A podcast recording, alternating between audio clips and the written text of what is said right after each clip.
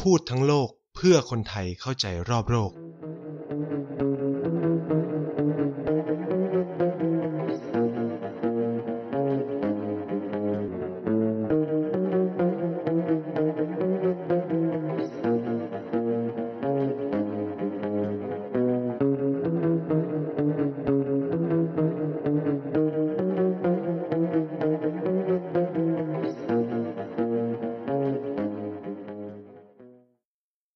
นี้นะครับ ก็ทางเพจกระแสเอเชียใต้ X พูดทั้งโลกนะครับ ก็จัดพูดคุยและกันเป็นการพูดคุยเกี่ยวกับเรื่องความสัมพันธ์ไทยอินเดียจากอดีตถึงปัจจุบันนะครับ โดยมีอาจารย์ดรอดิรันอุสมานะครับ เป็นอาจารย์ประจำสำนักวิชาการเมืองการปกครอง คณะรัฐศาสตร์และรัฐประศาสนศาสตร์ มหาวิทยาลัยเชียงใหม่ให้เกียรติมาเป็นเขาเรียกว่าผู้ร่วมสนทนาในวันนี้นะครับ ก็ ประเด็นเรื่องไทยอินเดียเนี่ยถือว่าเป็นหนึ่งในประเด็นที่ค่อนข้างน่าสนใจนะครับ แล้วก็เขาเรียกว่าอะไรความสัมพันธ์ระหว่างไทยและอินเดียเนี่ยก็มีมาค่อนข้างยาวนานนะครับ ไม่ไม่ต่ำกว่าห้าสิบหกสิบปีใช่ไหมหรือมากกว่านั้นด้วย เราไม่นับรวมว่าเอ่อ official หลังจากที่อินเดียตั้งประเทศนะครับเอ่ออาจารย์อดิรันเนี่ยก็เป็นคนหนึ่งครับ ก็คือเป็นรุ่นพี่ผมที่มหาวิทยาลัย Jawaharlal Nehru University นะครับ ก็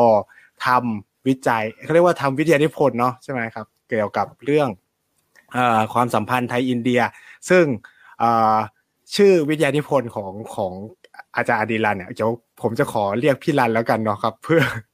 ด้วยเขาเคยชินนะครับ ก็คือพี่รันเนี่ยทำวิวิทยานิพนธ์เกี่ยวกับเรื่องไทยไทยแลนด์นะครับ look west policy with special reference to India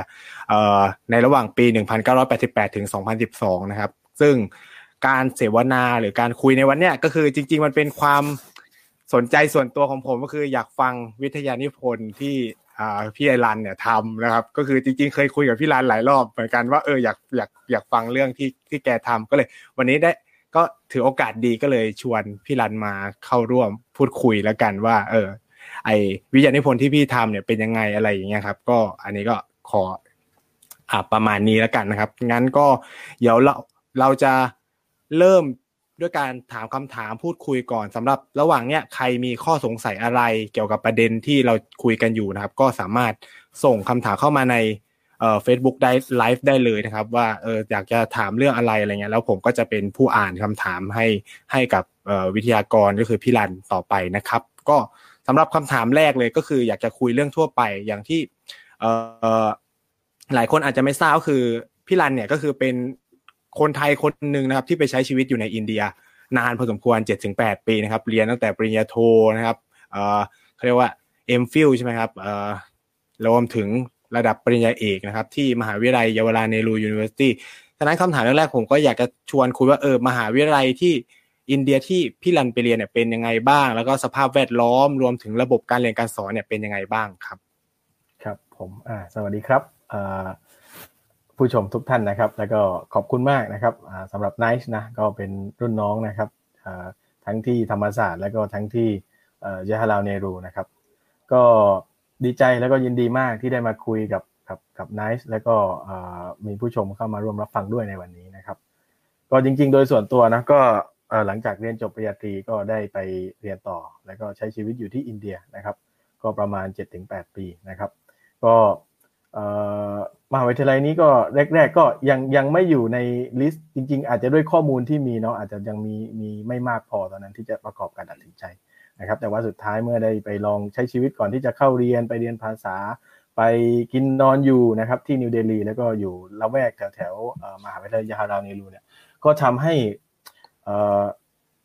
ตัดสินใจนะครับที่จะเข้าเรียนต่อที่ที่ยาฮารานีรูหรือว่าเราเรียกว่าคือ JNU นี่แหละนะครับ ตอนนั้น แล้วก็ด้วยความที่ พื้นฐานตัวเองก็มาจากรัฐศาสตร์เนาะสายความสัมพันธ์ระหว่างประเทศนะครับ แล้วก็ที่ JNU เองก็มีสาขาวิชานี้อยู่นะครับ ก็เลยกระโจนเข้าไปเรียนที่นั่นเลย ตอนนั้นก็ตั้งใจยื่นใบสมัครนะครับ แล้วก็ได้เข้าศึกษาต่อที่นั่น ตั้งแต่โทสองปีแล้วก็จบจนปอเอกเนี่ยเขาไปก็ประมาณ 6 ปีเนาะนะว่าจะเรียนจบก็รวมๆแล้วก็ประมาณ 8 ปีนะครับก็ สิ่งหนึ่งที่ที่ได้เห็นก็คือว่าอย่างแรกเลยก็คือเรื่องของพื้นที่ของมหาวิทยาลัยเนาะโดยรวมเนี่ยมัน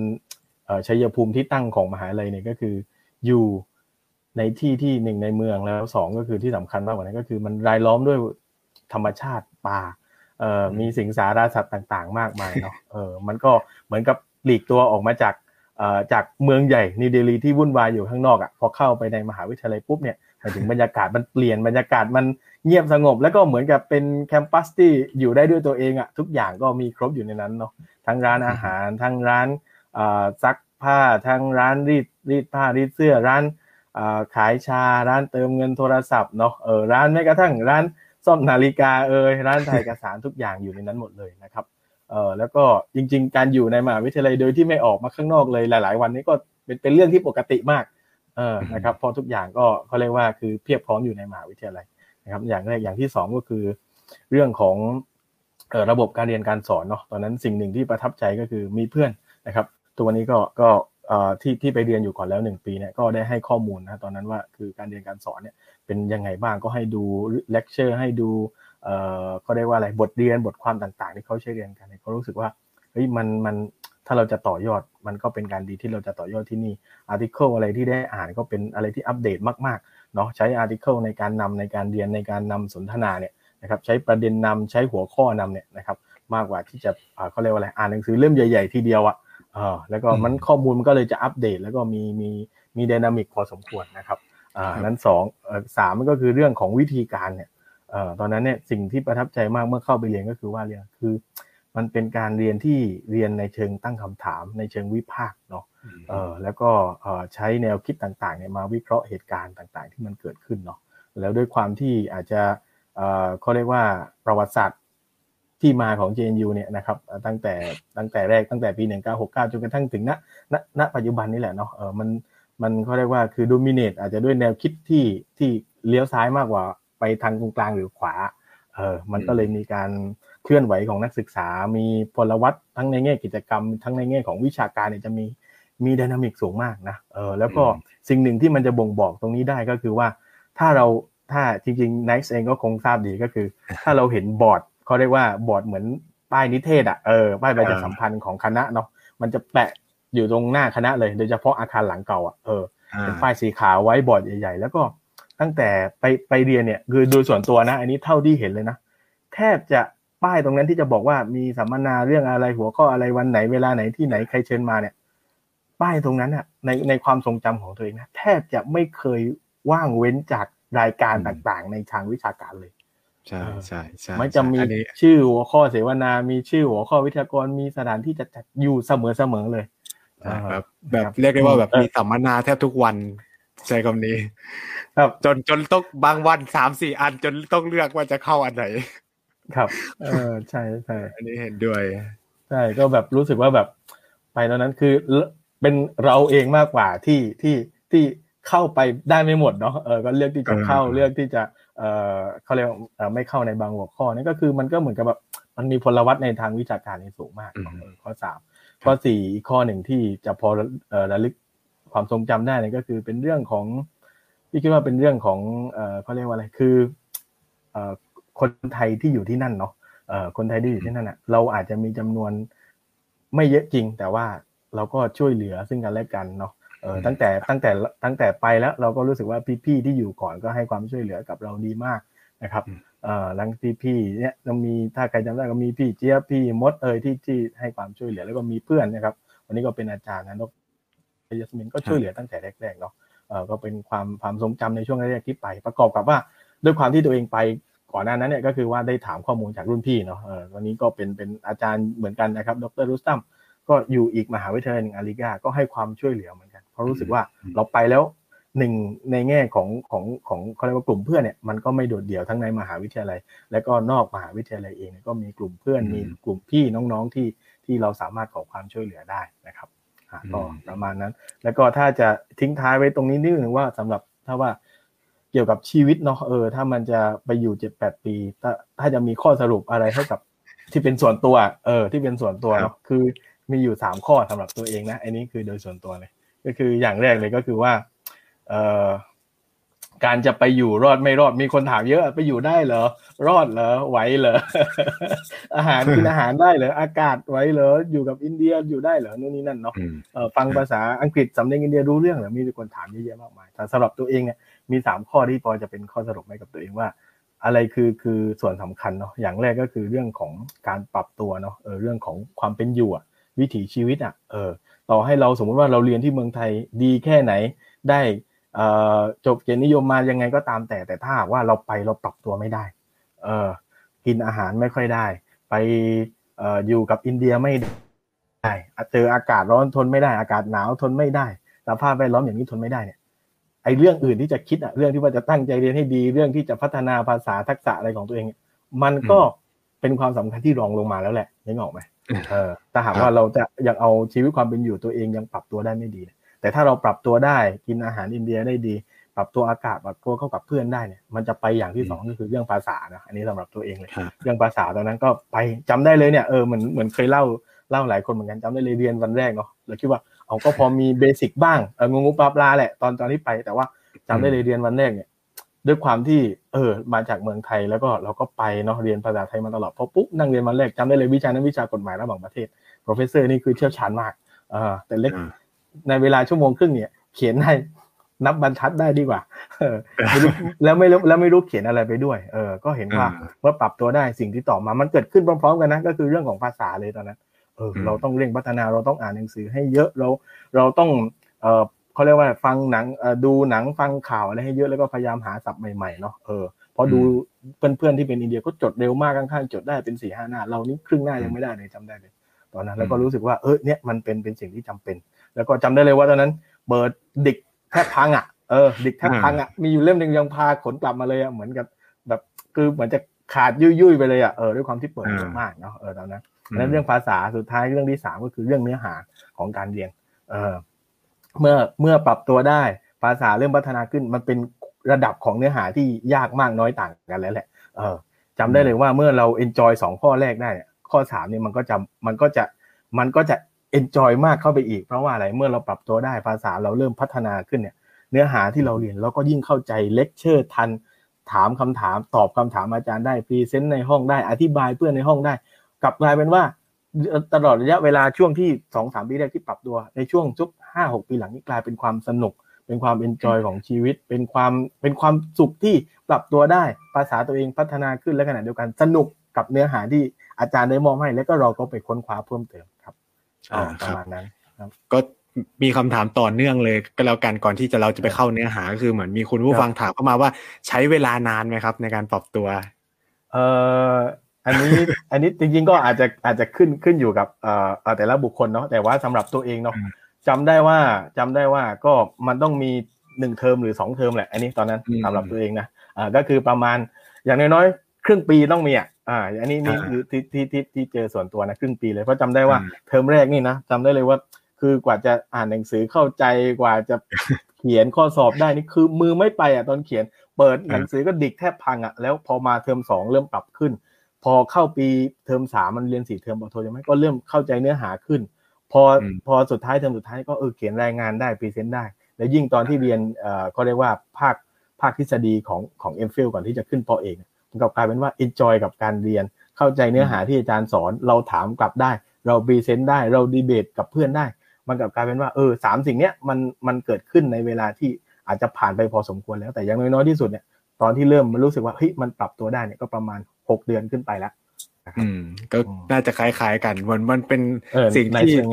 รุ่นรุ่นพี่ในอินเดียเขาก็จะบอกกันปากต่อปากว่า เทอมแรกไม่ต้องคิดอะไรมากกับการเรียน เอาปรับตัวให้ได้ก่อนแล้วกันเลยเกรดเกิดไม่ต้องคิดนะเอาชีวิตให้รอดก่อนเลยประมาณนี้นะครับ ผมก็เป็นเหมือนกันประมาณประมาณครึ่งปีกว่าจะปรับตัวได้นะครับ ไปเป็นเหมือนกันเลยถึงแม้ว่า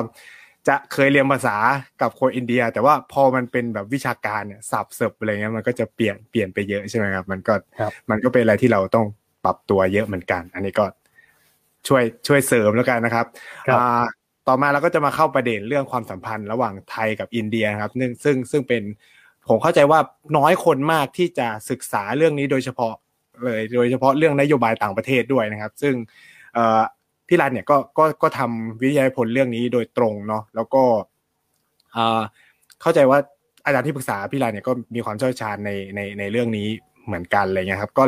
ก็จริง ๆ ก็อยากจะวาดให้ให้พี่รันช่วยแบบวาดภาพรูปแบบภาพกว้างๆเกี่ยวกับความสัมพันธ์ไทยอินเดีย เอา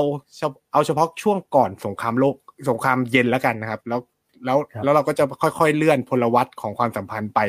เรื่อยๆอะไรเงี้ยว่า เออแต่ก่อนเนี้ยรูปแบบความสัมพันธ์เราเป็นยังไงบ้างอะไรเงี้ยก่อนที่ก่อนที่อินเดียจะได้รับเอกราชอะไรเงี้ยจนจนกระทั่งถึงอินเดียได้รับเอกราชอะไรประมาณเนี้ยครับ ครับโอเคก็คือถ้าโดยพูดพูดโดยภาพรวมเนาะเออก็คือว่าไทยกับอินเดียก็เอ่อไม่ใช่เขาเรียกว่าคนใหม่ของกันและกันอะเออก็เหมือนรู้จักกันมานานเนาะเออจริง ๆ เราก็ได้รับอิทธิพลจากอินเดียมาเยอะเนาะทั้งในแง่ของ เอ่อเขาเรียกว่าอะไรภาษาวัฒนธรรมสถาปัตยกรรมรวมไปถึงวิถีชีวิตด้วยนะเออนั่นคือในแง่ของอารยธรรมที่มีมาเป็นพันพันๆปีแล้วเนาะเออแล้วก็ในช่วงของยุค modern เองเนาะเออในช่วงของยุค modern เองก็มีการเอ่อเขาเรียกว่าอะไรการเยือนกันระหว่างเอ่อผู้นำระดับสูงเนาะทั้งเอ่อพระพุทธเจ้าหลวงเองเนาะเออรัชกาลที่ห้าก็เคยไปเยือนอินเดียนะครับเออแล้วขณะเดียวกันทางฝั่งอินเดียเองก็เอ่อ มีการมาเยือนนะครับของเอ่อเขาเรียกว่าอะไรเอ่อปราชญ์สำคัญเนาะเอ่อฐากูรรพินทรนาถฐากูรก็เคยมาที่ที่ไทยเหมือนกันเนาะเอ่อเพราะฉะนั้นเนี่ยมันก็เป็นเขาเรียกว่าอะไรคือเป็นความสัมพันธ์ที่ที่แตกหน่อมาจากพื้นฐานทางอารยธรรมอะเอ่ออมความสัมพันธ์เอ่อเรียกว่าเอ่อต้นทุนทางอารยธรรมเนี่ยก็มีมากพอสมควรระหว่างไทยอินเดียเนี่ยนะครับมันเหมือนกับเป็นเป็นเป็นเบสร็อกอะเออเป็นพื้นฐานสำคัญที่ที่ทำให้ไทยกับอินเดียเนี่ยพัฒนาความสำคัญได้พัฒนาความสัมพันธ์ได้เร็วขึ้น นะครับในช่วงหลังเอ่อสงครามโลกครั้งที่สองด้วย แล้วขณะเดียวกันก่อนเอ่อช่วงสงครามโลกที่สองเองก็ความสัมพันธ์ไทยอินเดียก็ช่วงนั้นก็มีเรื่องของความสัมพันธ์ทางการเมืองทางทหารเนาะเออถ้าใครเคยจำได้ก็มีเอ่อกองทัพของอินเดียเนาะ INA เองก็มาเอ่อมีส่วนเอ่อตั้งฐานอยู่ที่อืมไทยด้วยเนาะในเวลานั้นนะครับครับ ก็พื้นฐานทางอารยธรรมเนี่ยก็มามีส่วนที่จะเขาเรียกว่าเป็นเป็นพื้นฐานที่ทำให้การพัฒนาการเมือง ในช่วงเวลาต่อมาเนี่ยมันพัฒนาได้เร็วขึ้น นะครับ โดยเฉพาะช่วงอืมต้นนะครับ หรือว่าหลังสงครามโลกครั้งที่สองใหม่อืมครับๆแล้วก็ถ้าถ้าจะพูดพูดต่อไปเลยก็ได้เออเนี่ย ถ้าว่าอ่าถ้าครับว่าพูดต่อไปคือสิ่งที่อยากจะพูดก็คือว่าเอ่อในในภาพรวมหลังจากเนี้ยก็คือหลังสงครามโลกครั้งที่สองจนกระทั่งถึงถึงถึงโดยภาพรวมถึงณปัจจุบันอะสิ่งที่อยากจะพูดก็คือว่าเรื่องของ perception เอ่อออืมคือ perception ของของเราอะเออกับเราเรามองอินเดียยังไงนึกออกไหมเรามองอินเดียยังไง เออในในแง่ของโดยนี้จะโฟกัสในเรื่องของรัฐกับรัฐเนาะเออมากกว่าตอนนี้ครับในแง่ของรัฐกับรัฐเอ่อรัฐกับรัฐมากกว่า คือถ้าเราลองวาดไทม์ไลน์นะครับ ความสัมพันธ์ดูเนี่ย perception เหมือนกับมันเหมือนความสัมพันธ์คนของคนอะมันมีขึ้นมีลงอะเออมีอืมดีมีเฉยชา มีบวกมีลบมันจะอยู่ประมาณนี้เหมือนกันไทยกับอินเดียก็ในลักษณะทำนองเดียวกันเหมือนกันเนาะถ้าเราดูช่วงหลังสงครามโลกครั้งที่สองใหม่ๆอะ เออเนาะความสัมพันธ์ไทยอินเดียพัฒนาเร็วมาก อย่างที่บอกพื้นฐานทั้งในแง่ของต้นทุนทางอารยธรรมในแง่ของความสัมพันธ์ทางการเมืองทางทหารที่มีมาในช่วงของเอ่อเอ่อช่วงสงครามโลกครั้งที่สองเนี่ยก็ทำให้ความสัมพันธ์ไทยพัฒนาเร็วมากนะปี 1947 หลังจากสถาปนาความสัมพันธ์แล้วเนี่ยหรือคือปี 2490 เนาะเออนะครับเอ่อสถาปนาความสัมพันธ์ทางการทูตอย่างเป็นทางการแล้วเนี่ยเมื่อปี 19 พอเข้าปี 1951ปุ๊บเนี่ยก็ยกระดับเป็นความสัมพันธ์ในระดับเอกอัครราชทูตเลย นะครับอืมเออก็คือคือคือพัฒนาไปเร็วพอสมควรในเวลานั้นนะครับ แต่แต่ว่า perception ตอนนั้นเนี่ยก็คือเรามองอินเดียเนี่ยคือเพื่อนนะ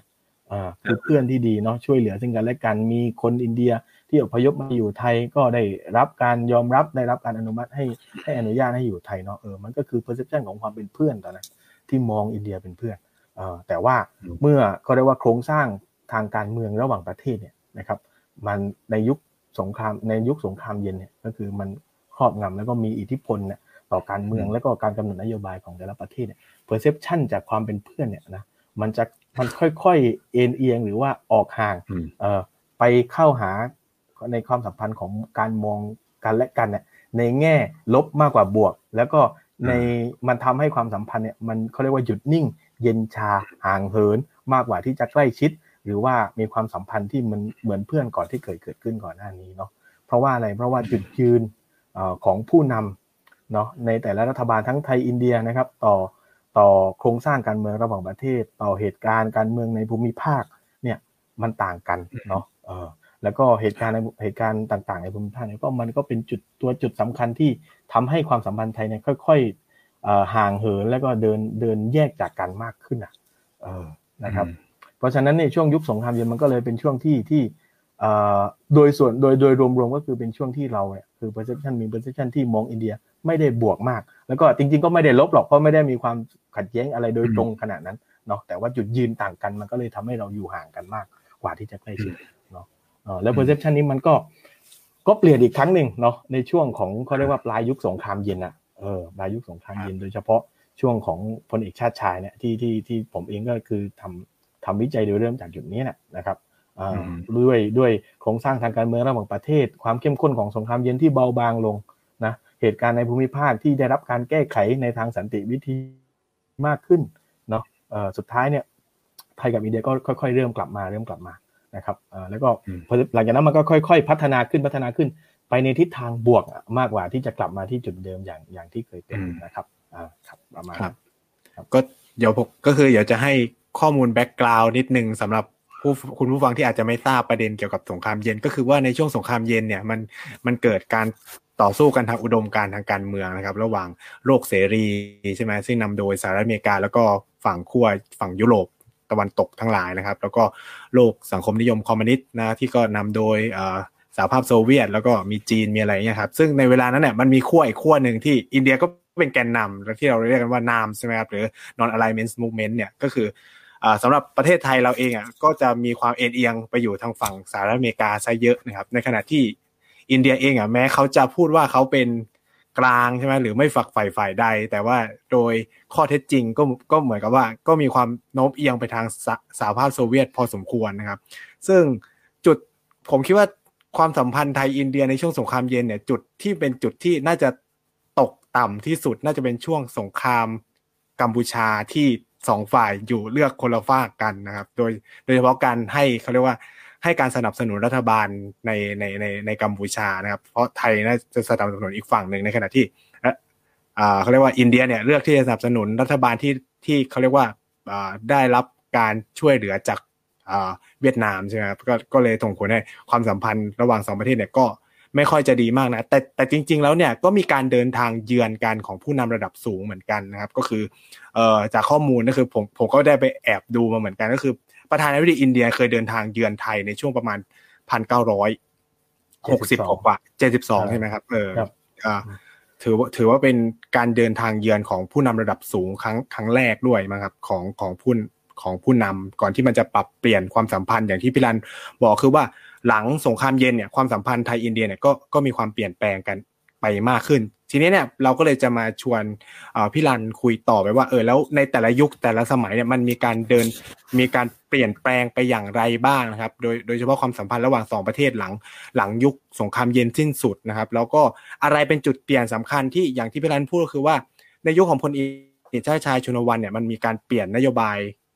ทางการทูตครั้งใหญ่เลยนะครับ อย่างที่เราทราบว่ามีกลุ่มที่เรียกว่าบ้านพิษณุโลกใช่ไหมครับ ที่เข้ามามีบทบาทสำคัญ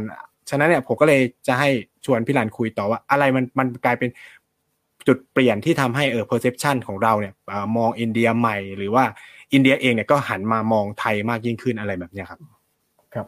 โอเคก็คืออันเดี๋ยวขอก่อนที่จะไปถึงตรงนั้นก็คือถ้าเป็นข้อสรุปอะไรสำหรับสงครามเย็นได้บ้างเนี่ยก็คือว่า อย่างแรกเลยด้วยความที่จุดยืนทางการเมืองต่างกันเนาะ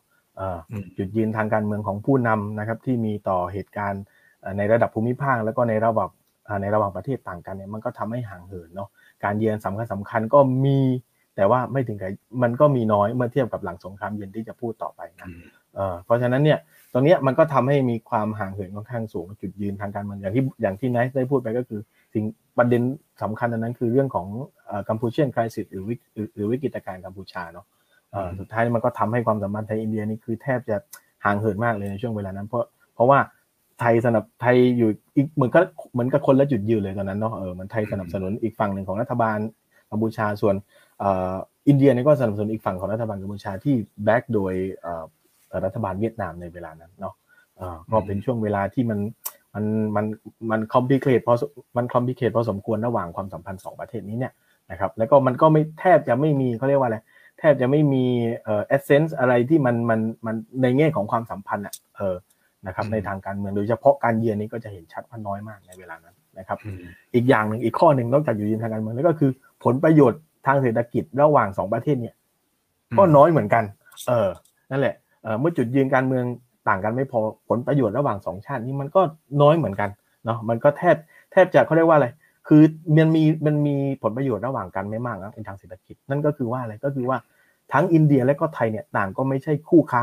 สำคัญของกันและกันในในช่วงเวลานั้นเนาะเเพราะว่าในคู่ค้าของเราในเวลานั้นเนี่ยถ้าเราพอจะนึกออกก็มีญี่ปุ่นมีอเมริกามีประเทศในฝั่งยุโรปมากมากกว่านะขณะเดียวกันในทางตรงกันข้ามอินเดียเนี่ยนะครับคู่ค้าสำคัญในเวลานั้นก็คือโซเวียต หรือแล้วก็ประเทศที่อยู่ในอีสเทิร์นบล็อกอะ เออมากกว่าเนาะประเทศที่จะเป็นฝั่งตะวันตกหรือประเทศในฝั่งยุโรปเนาะเพราะฉะนั้นเนี่ยคือด้วยผลประโยชน์ทางเศรษฐกิจที่น้อยอยู่แล้วมันมันมันมีไม่มากเนี่ยก็ยิ่งทำให้ความสัมพันธ์นั้นห่างเหินเข้าไปใหญ่ เออถ้าเรายกตัวอย่างอะไรได้เนี่ย อย่างเช่นเลยก็คือแบบเอ่อปีปีอะไรนะปีหนึ่งเก้าหกแปดเนี่ยเออไทยกับอินเดียนี่ก็มี trade agreement กันเซ็น trade agreement กัน คือในในข้อตกลงเรื่องของการค้าระหว่างกันนะเออแต่ว่าตั้งแต่ปีหนึ่งเก้าหนึ่งเก้าหกแปดนะเออปีหนึ่งเก้าหกแปดเซ็นข้อตกลง trade agreement กัน แต่หลังจากนั้นใช้เวลาถึงสิบเจ็ดปีอะกว่าที่จะมีกลไกกลไกความร่วมมือด้านการค้า อันแรกเลยก็คือ Joy Trade Joy Trade Committee อะในปี 1985 แล้วอะเออ Trade Agreement เซ็นตั้งแต่ปี 1968 แต่ว่า Joy Trade Committee ที่เป็นกลไกเป็นคณะกรรมการที่คุยเรื่องการค้าเนี่ย ถูกตั้งขึ้นในปี 1985 นั่นก็คือ 17 ปีระหว่างนั้นอะคือมันก็บ่งบอกว่าผลประโยชน์ทางเศรษฐกิจระหว่างกันน้อยเนี่ย มันก็ทำให้ความสัมพันธ์ระหว่างกันเนี่ยก็น้อยลงไปด้วย แล้วจุดยืนทางการเมืองยิ่งมันต่างกันอยู่แล้วอะนะครับเออมันก็เลยไม่มีอะไรที่มันเป็นสาระสำคัญมาก พอสมควรที่จะทำให้ความสัมพันธ์ไทยอินเดียที่มันจะประสานกัน จุดยืนการเมืองต่างกัน เศรษฐกิจก็มีน้อย มันก็เลยไม่รู้จะเข้าหากันด้วยเรื่องอะไร ตอนนั้นนะทั้งทั้งที่พื้นฐานเนี่ยว่าเออ เขาเรียกอะไรพื้นฐานความสัมพันธ์ทางอารยธรรมเนี่ยก็มันมันเป็นต้นทุนที่ดีอยู่แล้วแหละนะครับ มีคนถามนะครับครับอ่าเป็นคำถามต่อเนื่องคำถามต่อเนื่องเป็นไปได้ไหมว่า เพราะความสัมพันธ์กับจีนที่มากกว่า จึงเกรงใจที่จะคบกับอินเดียเออมันเป็นอ่าอาจจะอาจจะไทยเนี่ยก็คือมีโอกาสได้อ่าหนึ่งก็คือว่าอ่าเข้าหาจีนมากกว่าในช่วงสงครามเย็นปรับความสัมพันธ์กับจีนได้เนาะ ในในโดยเฉพาะในช่วงต้นอ่าในช่วงทศวรรษกลางทศวรรษ 1970 เนี่ยรัฐบาลเอ่อหมอรัชมงคลคือปาโมเนี่ยนะครับก็มีการสถาปนาความสัมพันธ์กับจีนในเวลานั้นช่วงต้นศตวรรษช่วงน่าจะไม่ผิดช่วงช่วงประมาณเอ่อหนึ่งเก้าเจ็ดห้าหนึ่งเก้าเจ็ดหกประมาณนั้นแหละนะครับก็ปรับตัวได้เร็วกว่าและขณะเดียวกันวิกฤตการกัมพูชาเนี่ยมันก็ทำให้อ่าไทยกับจีนก็ความสัมพันธ์ดีขึ้นเนาะเออและขณะเดียวกันอินเดียเวียดนามฝั่งฝั่งก็ความสัมพันธ์ดีขึ้นแล้วจุดยืนไทยกับอินเดียมันก็เลยยิ่งห่างกันเข้าไปใหญ่นะครับ อ่าแล้วเหมือนกับว่าเหมือนกับว่าจุดยืนทางการเมืองของของไทยในเวลานั้นอ่าจีนเนี่ยมันก็ให้ประโยชน์ได้มากกว่า กับจุดยืนที่ไทยมีขณะเดียวกันกับจุดยืนของไทยเนี่ย มันอินเดียไม่สามารถเอื้อประโยชน์ให้ได้ตรงนั้นเนี่ยเออมันก็เลยค่อนข้างที่จะใกล้ชิดกับจีน และก็ห่างเหินกับอินเดีย นะครับครับ ตรงนี้ผมผมขอเสริมได้เพราะว่าผมจะดูเรื่องจีนอินเดีย คือจริง ๆ แล้วเนี่ยในชุดสงครามเย็นก็ต้องบอกว่าปัจจัยจีนยังมีผลต่อไทยค่อนข้างน้อยนะครับ คือเอาจริงเราเกรงใจสหรัฐอเมริกามากกว่ามากกว่าจีนมากกว่า จีนนะครับฉะนั้นเอาเอาเข้าจริงแล้วเนี่ยในในเรื่องของความสัมพันธ์ไทยอินเดียในยุคสงครามเย็นเนี่ยปัจจัยจีนมีค่อนข้างน้อยมาก เพราะเราก็อย่างที่พี่รันพูดว่ามันเพิ่งจะเปิดการเจราจาความสัมพันธ์กันเมื่อปีพันเก้าร้อยเจ็ดสิบกว่านี้เองอะไรเงี้ยครับก็มันทำให้เรายังไม่ได้ เขาเรียกว่ามีความสัมพันธ์ที่แนบชิดเหมือนดังเช่นปัจจุบันอะไรประมาณนี้ครับก็คือในยุคสงครามเนี่ยต้องมองว่าเรากับจีนเนี่ยเหมือนจะอยู่คนละขั้วกันเลย เรามาปรับความสัมพันธ์กันจริง ๆ ก็คือหลังจากที่สหรัฐเริ่มการทูตปิงปองกับจีนเรื่องอะไรเงี้ยครับก่อนก่อนก่อนก่อนที่ความสัมพันธ์ไทยจีนจะมาดีขึ้น ฉะนั้นก็หากถามว่าแบบเป็นเพราะความสัมพันธ์ไทยกับจีนไหมที่ส่งผลให้ไทยกับอิน ไทยเกรงใจที่จะคบกับกับอินเดียคำตอบคือ อาจจะไม่ใช่ปัจจัยหลักอะไรเงี้ยอย่างอย่างอย่างที่พี่รันบอกคือมันมีปัจจัยแวดล้อมอื่น ๆ ที่มากกว่านั้นนะครับ โอเคอาจจะอย่างอย่างที่นายบอกแหละว่าก็คือด้วยความที่เราอาจจะพูดได้ว่าในเวลานั้นอาจจะโปรอเมริกาเนาะเออนั่นแหละเออโปรอเมริกามันก็จุดยืนของเรามันก็ไปกับอเมริกาได้มากกว่า และขณะเดียวกันในโครงสร้างระดับโลกจุดยืนของจีน จุดยืนของอินเดียเนี่ยเนาะมันก็ไปกับโซเวียตได้มากกว่าเหมือนกัน เออเพราะฉะนั้นถ้าคิดคู่ขัดแย้งระหว่างสองมหาอำนาจที่อยู่ในระบบไบโพล่าเนี่ยก็คือว่าไทยมันก็ใกล้ชิดกับอเมริกาแหละเออนั้นอินเดียก็ใกล้ชิดกับโซเวียตมากกว่าเนาะเออเพราะฉะนั้นมันก็ทำให้ห่างเหินกันเหมือน ถ้าเป็นจีนจีนก็อาจจะเป็นเป็นเป็นประเด็นรองลงมาหลังจากนั้นแล้วเออนะครับอ่าครับโอเคครับก็เพราะอ่าครับก็คำถามก็คือ ตอนช่วงที่มันเกิดการปรับปรับเปลี่ยน นโยบายอะไรเงี้ยก็ก็อยากจะรู้ว่าอะไรมันมีตัวแปรอะไรใครบุคคลสำคัญอะไรในในตัวของรัฐบาลฝั่งไทยหรืออะไรเงี้ยที่ที่นำไปสู่การคิดนโยบายอย่างเช่นลูกเวส policy หรืออะไรเงี้ยในช่วงของพลเอกชาติชายยุนวัน ซึ่งซึ่งเป็นช่วงหลังสงครามเย็นไปแล้วอะไรเงี้ยมันมันมันเปลี่ยนเขาเรียกว่า perception นโยบายต่างประเทศของไทย หลังสงครามเย็นต่อต่อต่ออินเดียมันเปลี่ยนไปมากขนาดไหนอะไรเงี้ยครับ ก็ถ้ามันก็จริง ๆ มันก็มีสามสี่ปัจจัยที่สำคัญหมายถึงว่าสี่ห้าปัจจัยด้วยซ้ำไปเนาะทั้งถ้าเราคิดถึงปัจจัยภายนอกปัจจัยภายใน ปัจจัยภายนอกก่อนแล้วกันถ้ามันจะมันจะมีผลอะไรบ้างที่ทำให้ไทยเนี่ยปรับความสัมพันธ์หรือว่ามี perception ใหม่กับอินเดียเนี่ยนะก็คือว่าเรื่องหนึ่งอย่างแรกเรื่องของช่วงเขาเรียกว่าครึ่งหลังของทศวรรษ 1980 เป็นต้นมาเนี่ยคือสงครามเย็นเนี่ยมันก็เริ่มเบาบางลงเนาะเออเพราะว่าอะไรในระดับขั้วมหาอำนาจที่อยู่ข้างบนเนี่ย ก็คือก็เริ่มเจราจากันเนาะเออก็เริ่มเจราจาระหว่างกันมากขึ้นเนี่ยขณะเดียวกันโกบาชอฟเองก็เข้ามามีอำนาจในในในโซเวียตในเวลานั้นก็เริ่มที่จะปรับความสัมพันธ์ในการเปิดปรับความสัมพันธ์กับกับประเทศอื่นๆ ที่ก่อนหน้านี้ก็คืออยู่ฝั่งขั้วขั้วตรงข้ามกันทางการเมืองเนาะเพราะนั้นเนี่ยเมื่อโครงสร้างทางการเมืองระหว่างประเทศเนี่ยมันมันมันไม่มันไม่แน่นเหมือนกับช่วงที่เกิดช่วงสงครามเย็นที่เกิดขึ้นเนี่ยมันก็ทำให้ประเทศอื่นๆที่อยู่ภายใต้กรอบเนี่ยมีเขาเรียกว่าอะไร มีอิสระมากขึ้นที่จะมีตัวเลือกความสัมพันธ์หรือว่าดำเนินความสัมพันธ์ในในรูปแบบอื่นมากขึ้นนะครับ อันที่สองนี่ก็คือเรื่องของแนวโน้มของการเขาเรียกว่า interdependent อะเออการพึ่งพิงกันโดยเฉพาะในทางเศรษฐกิจเริ่มมีแนวโน้มมากขึ้นเนาะมีกระแสเรื่องของภูมิภาคนิยม มีกระแสเรื่องของของความร่วมมือในทางเศรษฐกิจมากขึ้นเนาะแล้วก็ก็เรียกว่าอะไรคือเมื่อเมื่อเป็นอย่างนี้มากเนี่ยหมายถึงว่าโครงสร้างทางการเมืองระหว่างประเทศเรื่องของความมั่นคงมันเริ่ม เข้มข้นน้อยลงเรื่องเศรษฐกิจเริ่มได้รับความสัมพันธ์มากขึ้นเนี่ยนะครับมันก็กลายทำให้เขาเรียกว่าอะไรคือประเทศที่อยู่ภายใต้กรอบเนี้ยก็มีตัวเลือกในการดำเนินนโยบายก็คือให้ความสำคัญกับเศรษฐกิจค่อยๆ เพิ่มมากขึ้นเรื่อยๆเนาะเออแล้วก็ อันนั้นอย่างอย่างที่สองก็คืออย่างที่สามก็คือเรื่องของการปรับความสัมพันธ์ไทยอินเดียเอออย่างที่บอกว่าโอเคพลเอกชาติชายไปเยือนในเวลาหนึ่งในช่วงปี 1989 จริง แต่ว่า ก่อนหน้านั้นอะอย่างที่บอกว่าครึ่งหลังของทศวรรษ 1980นะปี 1985เอ่อรัฐมนตรีของไทยในเวลารัฐมนตรีกระทรวงต่างประเทศนะพลอากาศเอกสิสเวตศิลาเนี่ยท่านก็ไปเยือนอินเดียมามาก่อนแล้วเออในเวลานั้นนะซึ่งเป็นช่วงของตรงกับช่วงของรัฐบาลพลเอกเปรมตินสุรานนท์เนาะไปเยือนอินเดียมาก่อนแล้ว แล้วก็เรื่องหนึ่งในเรื่องสำคัญที่มีการพูดคุยกับเออเขาเรียกว่าอะไรคือผู้มีอำนาจในระดับสูงของด้านการต่างประเทศนี้ก็คือเรื่องของกัมพูชาอ่า คือมีการปรับความเข้าใจ มีการพูดคุยกัน มันเหมือนว่าเราได้เปิดหัวใจกันมากขึ้นอะเออแล้วก็เข้าใจกันมากขึ้นว่าทำไมอินเดียมองทำไมอินเดียเลือกที่จะเอ่อเอ่อเอาจุดยืนนี้ในความสัมพันธ์กับกัมพูชา และก็ไหนเดียวกัน อินเดียก็เข้าใจไทยมากขึ้นว่าทำไมไทยถึงยืนคนละฝั่งกับอินเดียในเรื่องเดียวกันเนาะอ่าปีหนึ่งเก้าแปดห้าแล้วก็ในปีติดต่อกันก็คือปีหนึ่งเก้าแปดหกอ่านายกรัฐมนตรีราจีฟคันทีเนาะก็มาเยือนไทยเหมือนกัน อ่านะมาเยือนไทยเหมือนกันหนึ่งในประเทศที่เป็นทริปทัวร์ตอนนั้นก็คือมาก็ก็คือมาเยือนไทยเหมือนกัน มันก็เป็นการปรับความสัมพันธ์ในระดับหนึ่งแล้ว แล้วก็หนึ่งในเรื่องที่พูดคุยก็คือเรื่องเดียวกันกับที่พลอากาศพลอากาศเอกสิทธิ์พูดก็คือเรื่องของกัมพูชานั่นแหละเออนะครับ มันก็มีความเข้าใจมองเห็นเขาเรียกว่าเออจุดยืนกันและกันมากขึ้นอะว่าทำไมเราถึงยืนคนละฝั่งกันเออมันเหมือนได้พูดคุยได้เปิดอกพูดคุยกันเนาะเออแล้วหลังจากนั้นเนี่ยก็คือเนี่ยเป็นเรื่องของการปรับความสัมพันธ์โค รงสร้างทางการเมืองระหว่างประเทศที่เบาบางลงการเพิ่มขึ้นของการพึ่งพิงโดยเฉพาะในทางเศรษฐกิจมากขึ้น อันนี้อาจจะพูดว่าเป็นปัจจัยที่เป็นปัจจัยภายนอกก็ได้ เออเนาะถ้าปัจจัยภายในละอะไรบ้างที่สำคัญ อย่างแรกเลยที่น่าสนใจก็คือว่าเรื่องของเขาเรียกว่าอะไรคือพัฒนาการทางประชาธิปไตยของไทยในเวลานั้นนะเออเราอย่าลืมว่าตั้งแต่ปี 1976 ก่อนที่จะเป็นปี 19ตอนถึง 1988 ไทยก็มีรัฐบาลที่เขาเรียกว่าอะไร คือแต่งตั้งเป็นรัฐบาลทหารที่ไม่ได้รับผ่านการเลือกตั้งกับประชาชนมาโดยตรงเนาะเพราะฉะนั้นเนี่ยเมื่อพลเอกชาติชายได้รับการเลือกตั้งในปี 1988 นะปี 1988 ก็ถือว่าเป็นรัฐบาลประชาธิปไตยแรกที่ได้รับการเลือกตั้งจากประชาชน โดยโดยโดยโดยเขาเรียกว่าคือประชาชนเลือกตั้งมามาโดยตรงเนี่ยเป็นรัฐบาลแรกในรอบ 12 ปีอะเออที่เป็นรัฐบาลประชาธิปไตยนับตั้งแต่ปี 1976 อะนึกออกไหมอ่าเพราะฉะนั้นเนี่ยแล้วเหมือนกับว่า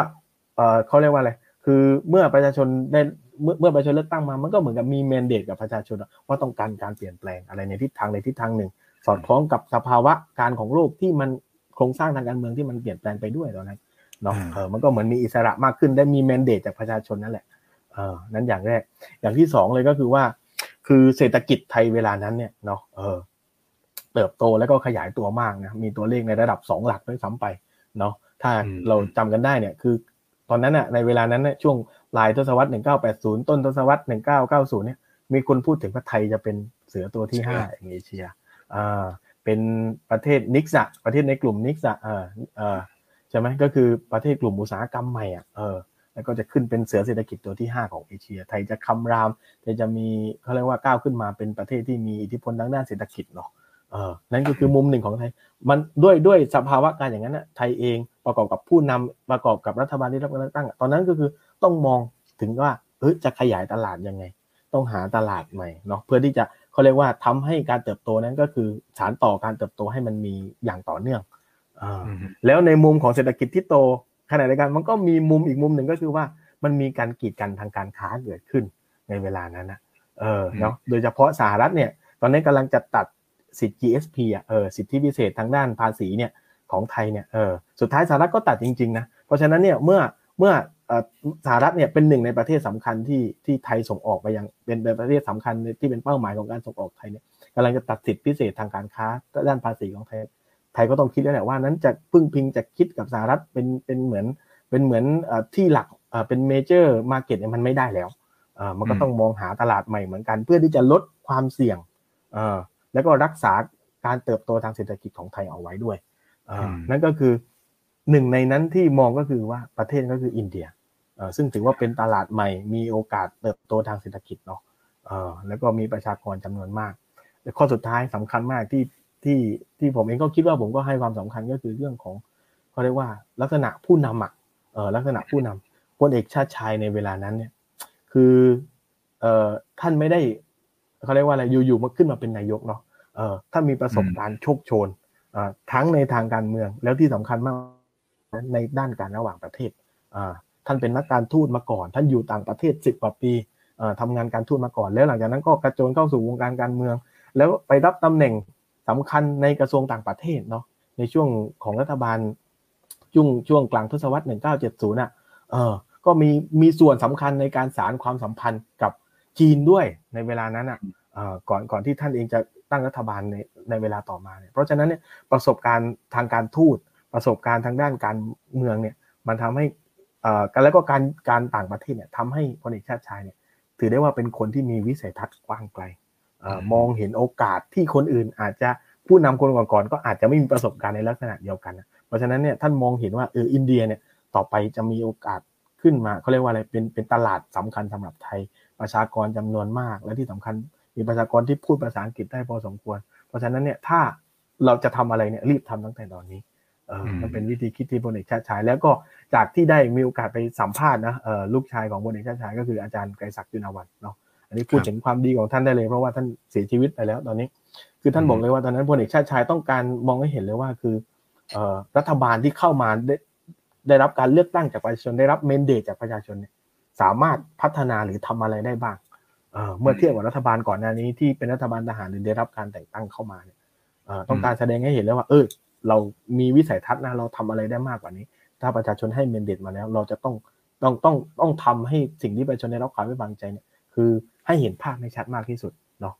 เออนั่นแหละครับ อืมก็อันนั้นก็เป็นเป็นสี่ห้าข้อสำคัญที่มันเป็นเหมือนจุดเปลี่ยนอะเออที่มองไทยไปยังข้างนอกอะนะครับ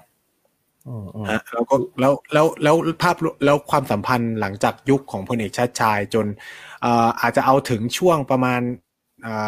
ที่ที่งานงานวิจัยของของพี่รันทำแล้วก็น่าจะเป็นของคุณยิ่งรักชินวัตรนะครับ ก็คืออยากอยากจะให้พี่รันฉายให้เห็นถึงภาพพลวัตความสัมพันธ์ตั้งแต่หลังยุคพลเอกชาติชายจนถึงเอ่อเขาเรียกว่ายุคของคุณยิ่งรักซึ่งซึ่งผม ในความคิดของผมในยุคของคุณยิ่งรักชินวัตรในความสัมพันธ์ไทยอินเดียเนี่ยถือว่าขึ้นถึงจุดที่น่าจะพีคที่สุดแล้ว โดยการที่เธอได้เป็นชีฟเกสในงานอ่า Republic Day ที่ที่จริง ๆ แล้วเนี่ยเดือนมกราเนี่ยวันที่ 26 ก็เขาก็จะจัดนะครับ แต่ว่าเนื่องจากติดโควิด ปีนี้ก็เลยไม่ไม่ได้จัดยิ่งใหญ่เหมือนเดิมอะไรเงี้ยก็เลยอยากถามว่าเออมันมีวิวัฒนาการต่อไปยังไงบ้าง แล้วก็คือความก้าวหน้ามันมันมันมันเปลี่ยนแปลงยังไง โดยเฉพาะในเรื่องความสัมพันธ์ทางการเมืองและเศรษฐกิจอะไรเงี้ยครับ โอเค คือถ้าดูในภาพรวมเนาะเราอาจจะพูดได้ว่ายุคพลเอกชาติชายก็ถือเป็นจุดเปลี่ยนอะเอ่อที่ที่เป็นจุดเปลี่ยนทั้งในแง่ของนโยบาย แล้วก็ที่สำคัญก็คือ perception เนาะที่ไทยมีต่ออินเดียเอ่อที่ไทยมีต่ออินเดียก็คือว่ามันทำให้มองว่าเอ้ยอินเดียมีอินเดียเป็นประเทศใหญ่ อินเดียมีประชากรจำนวนเยอะ แล้วก็อินเดียสามารถที่จะเป็นตลาดทางการค้าต่อไปสำหรับไทยได้ในอนาคตไม่ใช่เฉพาะในยุคของพลเอกชาติชายเองหรอก นั่นคือสิ่งที่พลเอกชาติชายได้เขาเรียกว่าปูพื้นฐานหรือว่ารางวางพื้นวางรากฐานสิ่งเหล่านี้เอาไว้อะมันเป็นการปรับความสัมพันธ์ ปรับ perception แล้วก็ปูพื้นความสัมพันธ์ใหม่ไทยกับอินเดียโดยเฉพาะในยุคหลังสงครามเย็นช่วงพลเอกชาติชายไปเยือนปี 1989 อย่างที่บอกว่าข้อสำคัญเลยก็คือว่านี่เป็นการเยือนของนายกรัฐมนตรีไทย ครั้งแรกอย่างเป็นทางการที่ไปเยือนอินเดียซึ่งก่อนหน้าหนึ่งปี1989เนี่ยไม่เคยมีนายกไทยคนไหนไปเยือนอินเดียอย่างเป็นทางการเลย นั่นก็คือนี่คือจุดเปลี่ยนที่สำคัญมากๆ แล้วในการก็เรียกว่าสร้างฐานที่จะเป็นสปริงบอร์ดอะให้กับรัฐบาลหลังจากนี้ที่จะสานต่อความสัมพันธ์ต่อๆไปคนเอกชาติชายไปเยือนก็ไปคุยไปเจอกับเขาเรียกว่าอะไรนายกอินเดียราจิฟคันทีเนาะมีการเซ็นข้อตกลงทำเขาเรียกว่าตอนที่ไปเนี่ยก็ไม่ได้ไปคนเดียวนะ ก็ไปกับทีมทีมผู้บริหารแล้วก็มีเขาเรียกว่าทีมนักธุรกิจไปด้วย เออนั่นแหละก็นั้น คือในระดับรัฐกับรัฐเนี่ยก็มีการทำเขาเรียกว่ามีเซ็นข้อตกลงสร้างคณะกรรมการร่วมกันก็คือเรียกว่า JC อะ Joint Commission อะเพื่อเพื่อก็เรียกว่าเป็นฟอรัมสำหรับคุยเรื่องความร่วมมือระหว่าง 2 ประเทศนี้ ในระดับนักธุรกิจเองเนาะเออในระดับ private เนี่ยระดับเอกชนก็มีการทำ JBC ก็คือ Joint Business Council ก็คือสภาธุรกิจร่วมกันระหว่างไทยอินเดียด้วยเออแล้วก็มีการปรับความสัมพันธ์ตรงนี้ก็คือนี่คือคือกลไกที่เกิดขึ้นจากการไปเยือนของพลเอกชาติชายเนาะแล้วก็มีเรื่องอื่นๆอีกที่ยิบย่อย หลังจากนั้นเนี่ยในยุคพลเอกหลังยุคพลเอกชาติชายมันก็มีความวุ่นวายทางการเมืองเกิดขึ้นอย่างที่บอกได้เราได้เห็นข่าวเรื่องของพฤษภาธมินนู่นนี่นั่นเนาะแต่ว่ารัฐบาลหนึ่งที่สำคัญก็คือรัฐบาลของพลเอกชวนอ่ารัฐบาลของนายชวนไม่ใช่พลเอกชวนรัฐบาลของนายชวนชวนหลีกภัยเมื่อพลเอกชาติชายโดนรัฐประหารเนี่ยก็มีความวุ่นวายเกิดขึ้น แล้วก็รัฐบาลชวนในเวลาต่อมาเนี่ยนะครับ ก็ก็เข้ามาแล้วก็สิ่งหนึ่งที่เป็นเขาเรียกว่าจุดเด่นของ เขาเรียกว่าจุดเด่นในการดำเนินนโยบายต่างประเทศของของรัฐบาลชวนในเวลาก็คือว่าการให้ความสำคัญกับความร่วมมือในภูมิภาค ให้ความสำคัญกับแนวคิดเรื่องของภูมิภาคนิยมเออเนาะนะครับ เพราะฉะนั้นเนี่ยหนึ่งในหนึ่งในโปรเจกต์สำคัญที่รัฐบาลชวนคิดในเวลานั้นก็คือต้องการที่จะสร้างกลุ่มความร่วมมือทางเศรษฐกิจในภูมิภาคกับอินเดียด้วยเออนั่นแหละ มันก็เหมือนเป็นเมล็ดพันธุ์สำคัญอะของความร่วมมือ ที่ก่อเกิดในยุครัฐบาลพลเอกชวลิตต่อมา นั่นก็คือBIMSTEC อ่านั่นคือเมล็ดพันธุ์แรก ๆ เลยที่เกิดขึ้น แต่ว่าต้องให้เครดิตรัฐบาลชวนนะในเวลานั้นนะที่ไปคุยไปไปคุยไปเจรจา สุดท้ายเนี่ยก็คือว่ากลายมาเป็น BIMSTEC ที่เซ็นข้อตกลงสำเร็จในยุคของรัฐบาลพลเอกชวลิตยงใจยุทธในปี 1997อะนะครับ อืม อันนี้ก็คือเป็นบิม BIMSTEC ต่อมา ในเวลาต่อมาอย่างที่เรารู้จักก็คือความร่วมมือแห่งอ่าวเบงกอลนะถ้าเราถ้าเราพูดชัดนะเออทุกวันนี้ก็มีความร่วมมือสิบกว่าสาขาด้วยทำไปเนาะเออก็เป็นหนึ่งในกลไกความร่วมมือสำคัญแหละอาจจะเรียกว่าแทบจะอาจจะเป็นหนึ่งในกลไกเดียวก็ได้ที่เป็นความร่วมมือที่เชื่อมระหว่างเอเชียตะวันออกเฉียงใต้กับประเทศในเอเชียใต้เนาะเออแล้วก็บิมเซกตัววันนี้ก็มีเจ็ดประเทศเนาะที่สำคัญนะครับครับ แล้วก็รัฐบาลต่อมาที่มีบทบาทก็คือ รัฐบาลชวนเหมือนกันแหละแต่เป็นชวนครั้งที่สองนะเออหลังจากวิกฤตต้มยำกุ้ง เกิดขึ้นเนี่ยก็คือว่าก็มีความร่วมมือที่ที่กับอินเดียเลยก็คือโดยตรงก็คืออ่ามีหลังจากนั้นก็มีประเทศอื่นที่เป็นสมาชิกก็คือความร่วมมือแม่โขงคงคา Cooperation หรือว่า MGC เกิดขึ้นเนาะก็คือเกิดขึ้นในช่วงของรัฐบาลชวนนี่แหละเนาะเออก็คนที่มีบทบาทในเวลานั้นก็คือดรสุรินทร์พิสุวรรณเนาะดรสุรินทร์พิสุวรรณก็อินเดียก็รับลูกตรงนี้แล้วก็สุดท้ายก็มีเซ็นข้อตกลงกันเออก็มีมีประเทศอย่างอย่างอย่างอินเดียอย่าง ไทยเข้าร่วมเนาะมีประเทศในลุ่มแม่น้ำโขงด้วยที่เข้าไปเป็นสมาชิกนะครับในเวลานั้นเนี่ยก็มีความร่วมมือสำคัญในเรื่องของการศึกษาเรื่องของวัฒนธรรมนะครับนะครับอืมก็แต่รัฐบาลที่น่าสนใจแล้วก็รัฐบาลที่เขาเรียกว่ายกระดับความสัมพันธ์ของอินเดียเนี่ยนะครับให้บียอนเรื่องเศรษฐกิจ แล้วก็เขาเรียกว่าอะไรคือเศรษฐกิจยังเป็นพื้นฐานสำคัญอยู่แต่ขณะเดียวกันก็คือยกระดับความสัมพันธ์ในเวลานั้น คือ ด้วยความที่หนึ่งเศรษฐกิจอินเดียเนี่ยเติบโตมากเนาะในในช่วงเขาเรียกว่าต้นยุคศตวรรษใหม่ก็คือปีทศวรรษ 2000 เนี่ยนะครับเศรษฐกิจอินเดียเติบโตมาก ระหว่างปี 2001 ถึง 2011 นะ ถ้าเราดูตัวเลขย้อนกลับไปเนี่ยนะ เศรษฐกิจอินเดียเฉลี่ยอัตราการเจริญเติบโตนี่ประมาณ 7.55เปอร์เซ็นต์อะซึ่งถือว่าสูงมาก และขณะเดียวกัน นอกจากเศรษฐกิจที่ที่เติบโตอย่างรวดเร็วแล้วไม่พอ กองทัพเรือของอินเดียเองเนี่ยก็คือโดยเฉพาะอินเดียนเนวีเนี่ยก็เขาก็มีโปรแกรมที่ต้องการ modernize อะไรนะเออ modernize กองทัพของตัวเองให้ทันสมัยมากขึ้น มีเรื่องของอาวุธยุโทโธปกรณ์มีเรื่องของฐานทัพเข้ามาเนาะเพราะฉะนั้นเนี่ยนายกทักษิณในเวลานั้นเนี่ยว่ามองเห็นแล้วว่าเอออินเดียเองก็เติบโตมากขึ้นเศรษฐกิจเติบโตความมั่นคงเติบโตมากขึ้นเขาก็ต้องการยกระดับเขาเรียกว่าความสัมพันธ์จาก economic อะไรนะเออ economic partner เนี่ยนะครับไปสู่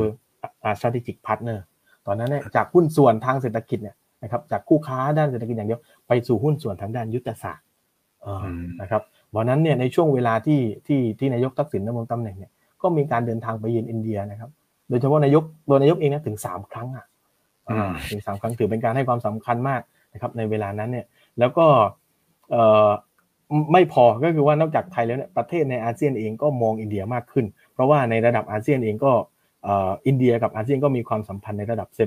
summit level แล้วตอนนั้นในเวลานั้นนะครับในระดับสูงสุดแล้วเพราะฉะนั้นเนี่ยก็คือว่าถ้าจะพูดในมุมที่กว้างกว่านั้นก็คือว่าจีนก็เติบโตเนาะด้านเศรษฐกิจแล้วก็ความมั่นคงมีการขยายเรื่องของอิทธิพลเศรษฐกิจก็เติบโตมาก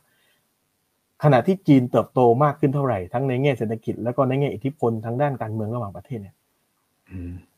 อินเดียก็ได้รับ ความสนใจแล้วก็จับตามองมากขึ้นจากทั้งไทยอาเซียนและก็ประเทศมหาอำนาจอื่น ๆ เช่นเดียวกันนะเพราะการต้องการให้อินเดียไปถ่วงดุลต้องการให้อินเดียก็ไม่มีบทบาทในพื้นที่เซาท์อีสเอเชียด้วยในเวลานั้นนะครับ แล้วก็มองว่าอินเดียมีศักยภาพที่จะถ่วงดุลจีนได้ เพราะฉะนั้นเนี่ย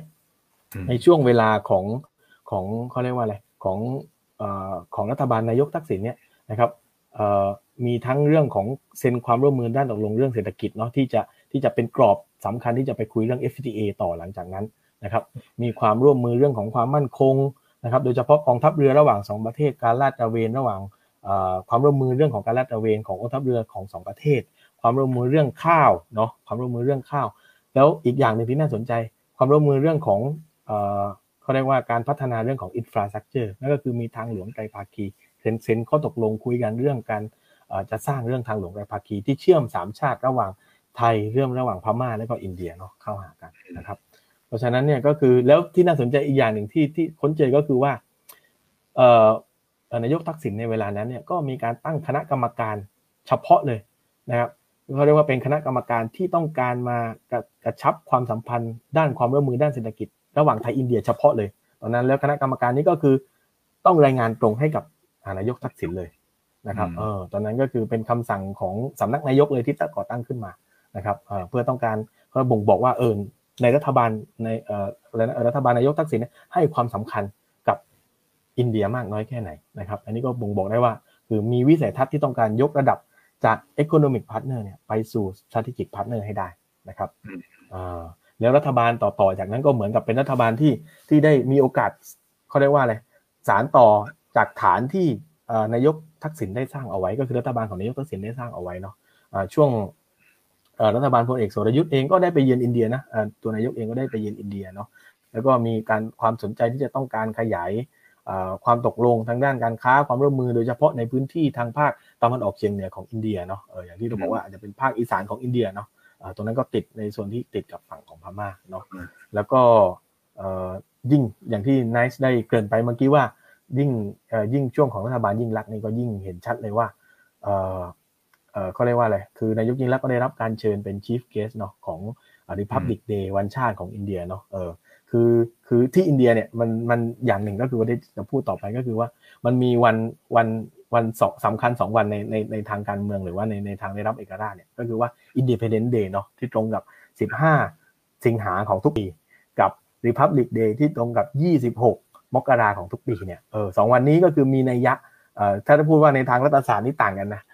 ถูกไหมล่ะอ่าก็คือว่าสิบห้าสิบห้าสิงหาก็คือวันได้รับเอกราชจริงเนาะเอ่อจากอังกฤษแต่ว่ายี่สิบหกมกราของทุกปีเนี่ยก็คือมันเป็นวันชาติเหมือนวันที่อินเดียเนี่ยก็คือว่ามีรัฐมนูญบังคับใช้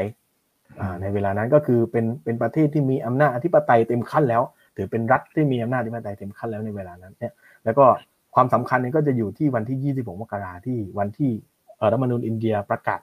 หรือว่ามีผลบังคับใช้ก็คือ 26 มกราเนาะ เพราะฉะนั้นเนี่ยเมื่อเมื่อได้รับการเชิญไปเนี่ยทุกปีก็จะมีแขกมาตลอดนะเออมีแขกมาตลอดโดยปกติ ถ้าว่าไม่มีเหตุการณ์ที่ที่ที่มีมีเขาเรียกว่าอะไรไม่มีเหตุการณ์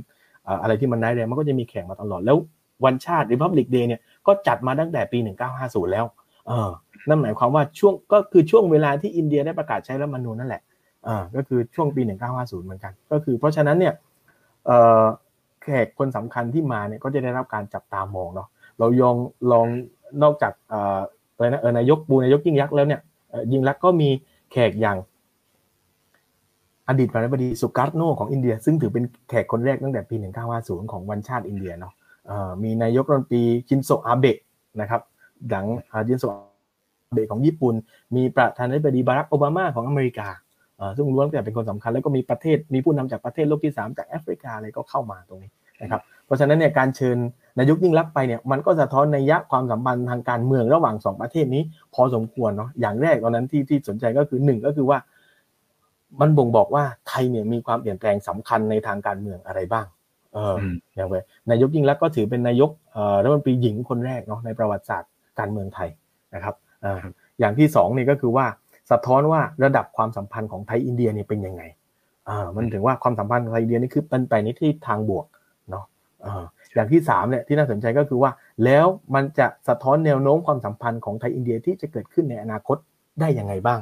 เออเพราะว่าช่วงที่นายกยิ่งรักไปเนี่ยปรากฏว่ามีการเซ็นข้อตกลงกันถึง 6 ฉบับนะอ่าเซ็นข้อตกลงกันถึง 6 ฉบับ เพราะฉะนั้นเนี่ยมันก็เหมือนกับเป็นการที่จะกุยทางที่ว่านะเราต่างนี้เราจะพัฒนาความสัมพันธ์ต่อไปในทิศทางไหนได้แล้วนะครับแล้วถ้าพูดถึงเมื่อกี้อีกแต่อีกนิดนึงช่วงของนายกพลเอกประยุทธ์เนี่ยก็ ก็เคยไปเยือนอินเดียมาก่อนอย่างเป็นทางการแล้วก็ปี 2559 เนาะแล้วก็เมื่อช่วงที่นายกนาเดนดราโมดีเนี่ยชนะการเลือกตั้งเนี่ยนะครับนายกประยุทธ์เนี่ยก็ส่งสารมาแสดงความยินดีเมื่อปี 62 เนาะมันก็เป็นการลงบอกว่าเออไทยก็ความอินเดียเนี่ยก็มีความสัมพันธ์ในทิศทางบวกนะครับ พอสมควรนะครับครับประมาณนั้นอ่าก็ก็ต้องบอกว่าเอ่อนายกยิ่งรักเนี่ยถือเป็น น่าจะเป็นนายกรัฐมนตรีไทยคนแรกด้วยนะที่ได้เป็นชีฟเกสนะครับคนต่อมาคือก็เป็นพลเอกประยุทธ์แต่ว่าพลเอกประยุทธ์ไปในนามผู้นำของอาเซียนนะครับ ก็ก็ก็ก็เราก็ต้องถือว่านายกยิ่งรักได้เป็นคนแรกและเป็นคนเดียวที่ถูกเชิญในนามของผู้นำประเทศเดียวที่เป็นประเทศไทยด้วยเนาะสิ่งที่น่าสนใจคือว่าเราเราจะมาคุยกันถึงความสัมพันธ์ในในยุคปัจจุบันนะครับ โดยเฉพาะระหว่างพลเอกประยุทธ์ แล้วก็ นาเรนทราโมดีที่ที่เราทราบกันดีว่า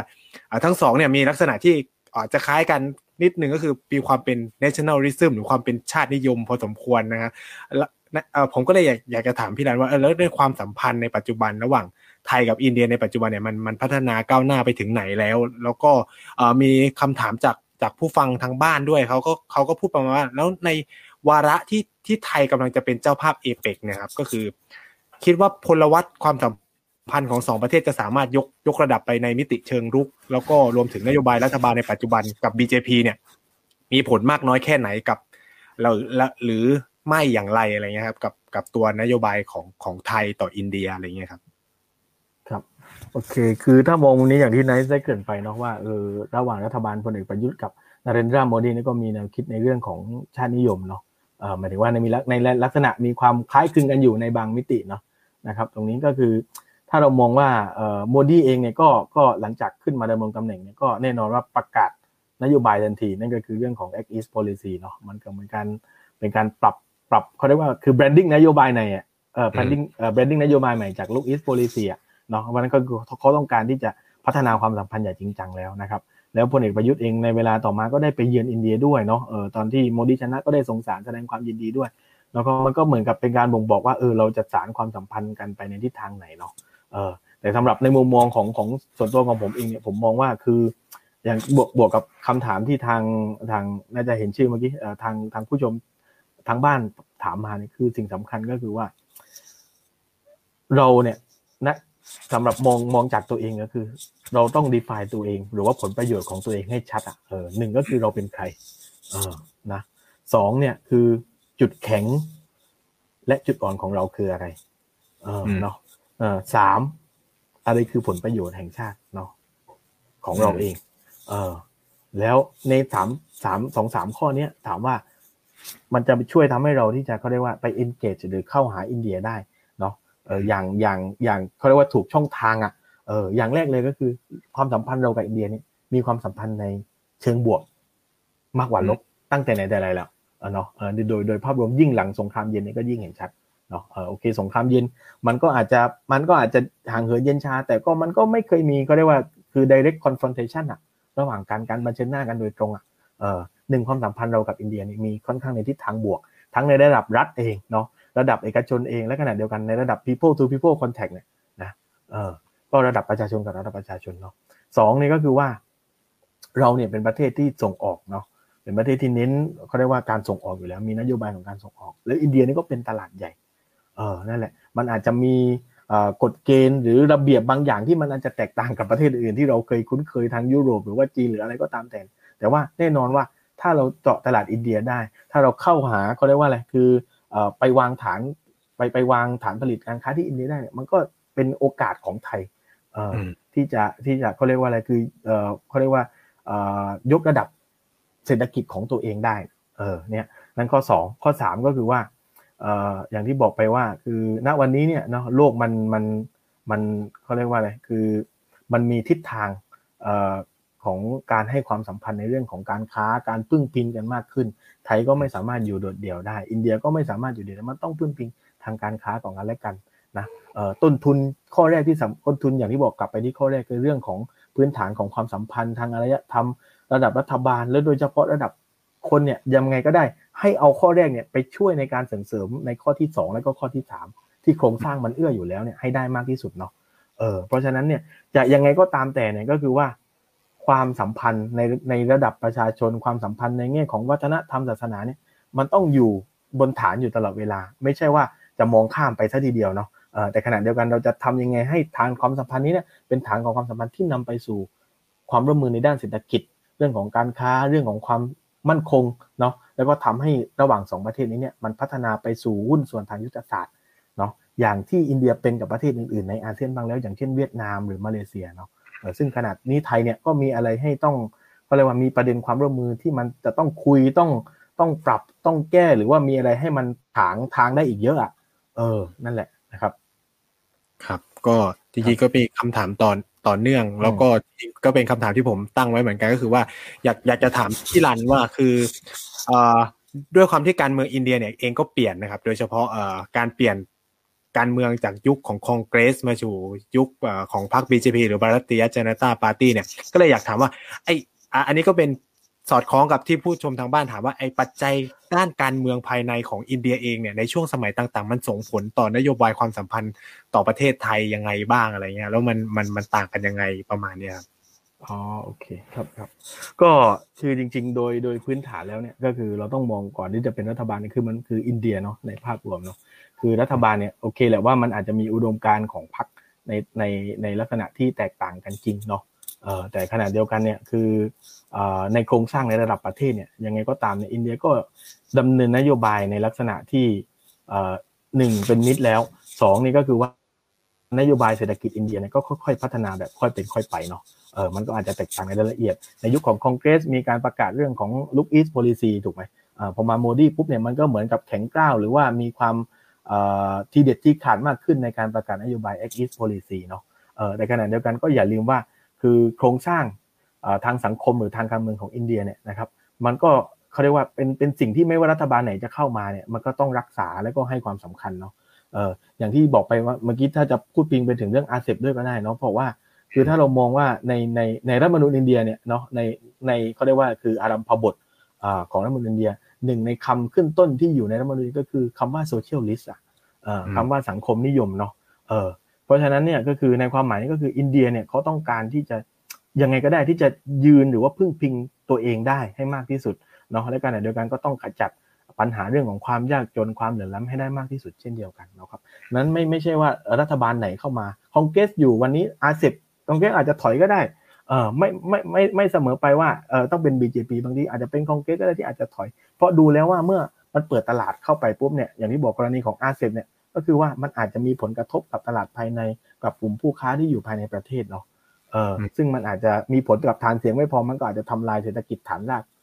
ของอินเดียก็ได้เนาะนั่นคือสิ่งสิ่งสิ่งที่สำคัญที่ไม่ว่ารัฐบาลไหนเข้ามาแล้วก็คือนั่นคือสิ่งที่ต้อง concern อยู่ตลอดเวลานะครับ เพราะว่าอะไรเพราะว่าก็คือว่าเมื่อมันเปิดตลาดปุ๊บอย่างที่บอกถ้าคุยเรื่อง RCEP ไปด้วยก็คือว่ามันก็มีสินค้าอุปโภคบริโภคจากจีนแล้วก็สินค้าเรื่องของผลิตภัณฑ์นมผลิตภัณฑ์เนยเนี่ยก็คือเข้าไปตีตลาดเนาะจากออสเตรเลียจากนิวซีแลนด์เข้าไปตีตลาดก็ทำให้เศรษฐกิจฐานรากของอินเดียคือได้รับผลกระทบ แล้วที่สำคัญก็คือว่าเศรษฐกิจฐานรากของอินเดียเนี่ยเนาะมันขับเคลื่อนด้วยการบริโภคภายในเนี่ยค่อนข้างสูงเพราะฉะนั้นการเติบโตของอินเดียมันมาจากภายใน มันไม่ใช่มาจากการส่งออกเพราะฉะนั้นการเติบโตตรงนี้เนี่ยมันเป็นการเติบโตที่มันค่อยๆเป็นค่อยๆไปอะเพราะฉะนั้นเนี่ยอันนี้คือสิ่งที่รัฐบาลแต่รัฐบาลให้ความสำคัญไว้ก่อนก็คือค่อนข้าง prioritize ไว้อยู่ประเด็นแรกๆเลยก็คือการเติบโตจากภายในเนาะเพราะฉะนั้นเนี่ยก็คือว่าไม่ว่าใครจะเข้ามาสิ่งนี้ก็คือสิ่งที่ต้อง คำนึงอยู่ตลอดเวลานะครับ แล้วอย่างที่บอกไปว่าอินเดียเป็นประเทศใหญ่ ประชากรณวันนี้ 1,300 ล้านคนเนาะคนที่อยู่ในระดับที่เป็นมิดเดิลคลาสนี่ก็ 3 400 ล้านคน เพราะฉะนั้นใครๆเนี่ยก็อยากจะค้ากับอินเดียทั้งนั้นแหละถูกไหมอินเดียเขาอยู่กับตัวเองได้งั้นเดียวกันในภาวะที่มีภาวะเศรษฐกิจโลกเนี่ยแล้วนะในขณะที่จะโลกเนี่ยมีปัญหาเรื่องเศรษฐกิจ อินเดียก็ได้รับผลกระทบน้อยเมื่อเทียบกับไทยที่เป็นประเทศที่เน้นการส่งออก ราะฉะนั้นนี่ก็คือประเทศไม่ว่ารัฐบาลไหนเข้ามาเศรษฐกิจฐานรากตรงนี้ หรือว่าทิศทางของนโยบาย ก็คือว่ามันจะต้องรักษาเรื่องของเศรษฐกิจภายใน การเติบโตจากภายใน เน้นการบริโภคจากภายในการเติบโตจากจากประชาชนนี่แหละให้มากที่สุดเท่าที่ทำได้ เพราะว่าอะไรก็ตาม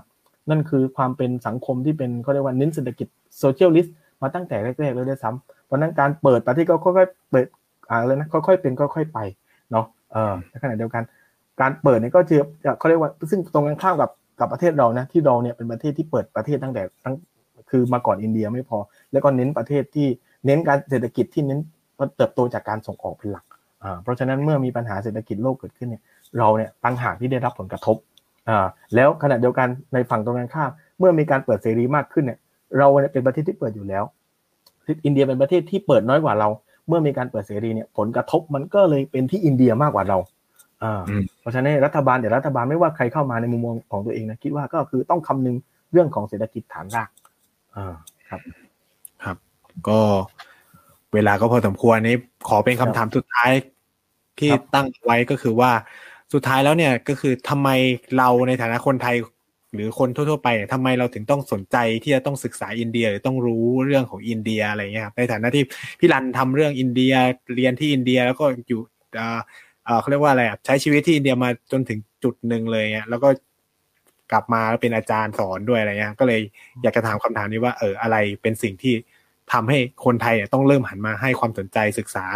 อินเดียมากยิ่งขึ้น คือ อันนี้ก็เป็นความความเห็นส่วนตัวของผมเหมือนกันว่าเออในไทยเองเนี่ยผู้เชี่ยวชาญหรือคนที่ศึกษาเรื่องอินเดียเนี่ยมีค่อนข้างน้อยจำกัดมากเลยครับเมื่อเทียบกับคนที่ทำเรื่องสหรัฐอเมริกา หรือทำเรื่องของจีนหรืออะไรเงี้ยครับคือ คิดว่า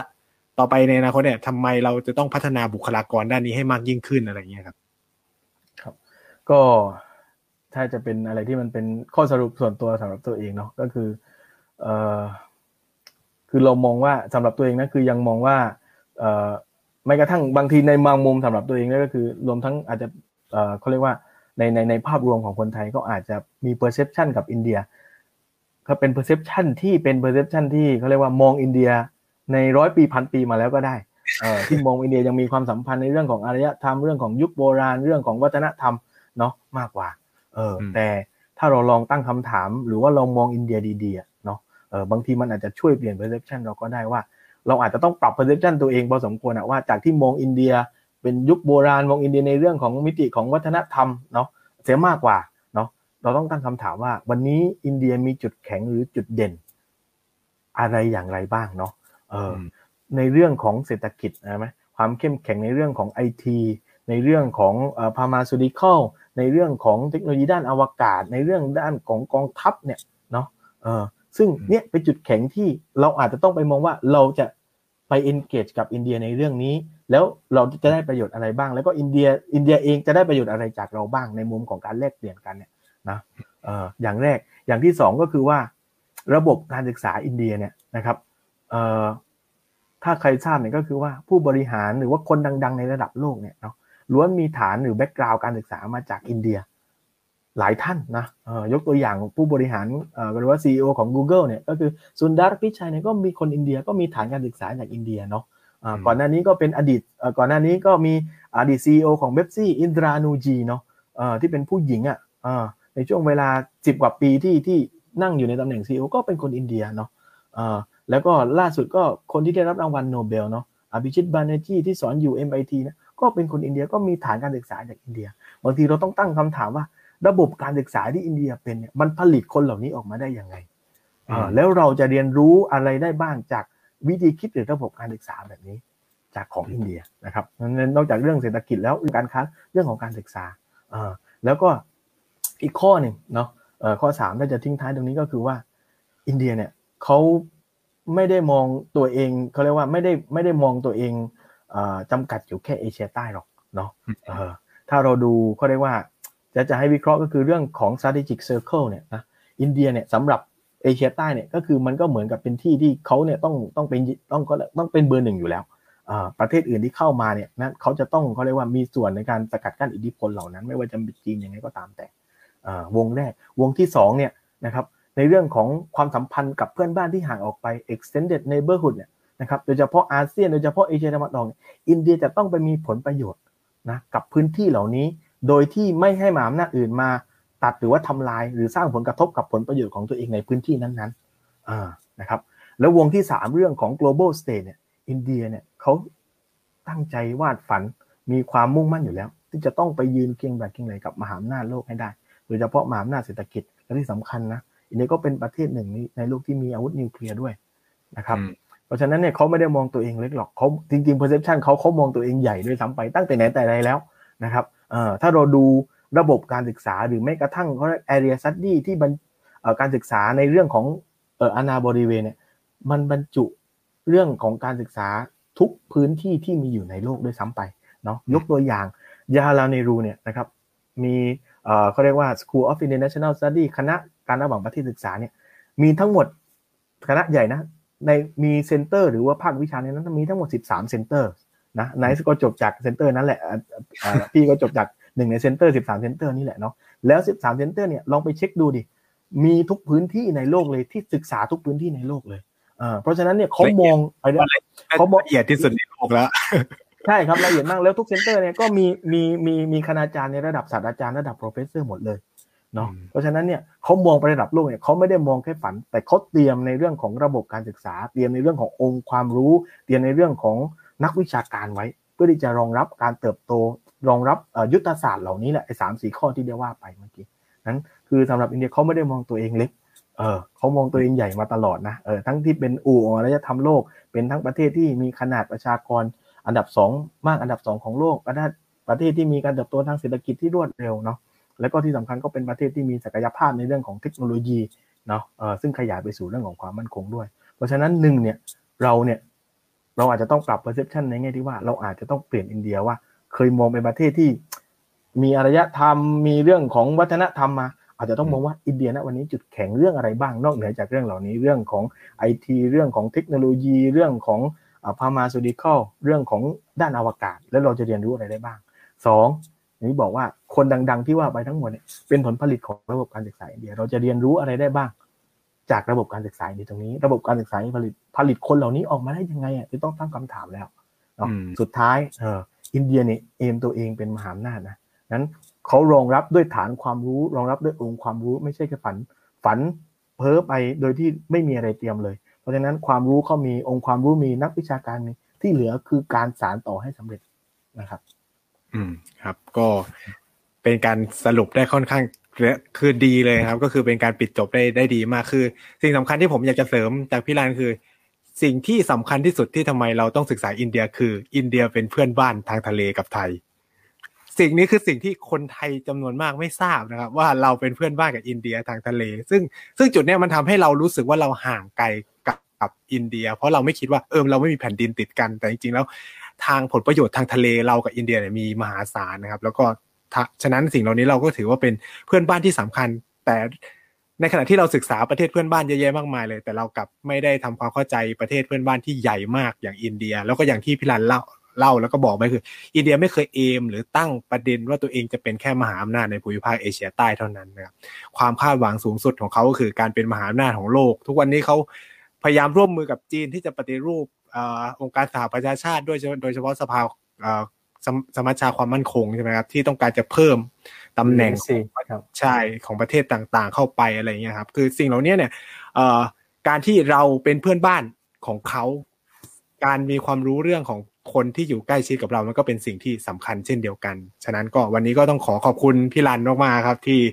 มาร่วมขอบคุณมากขอบคุณมากครับพูดคุยนะครับ ก็สนุกได้ความรู้หลาย ๆ หลาย ๆ อย่างก็หวังว่าเอ่อ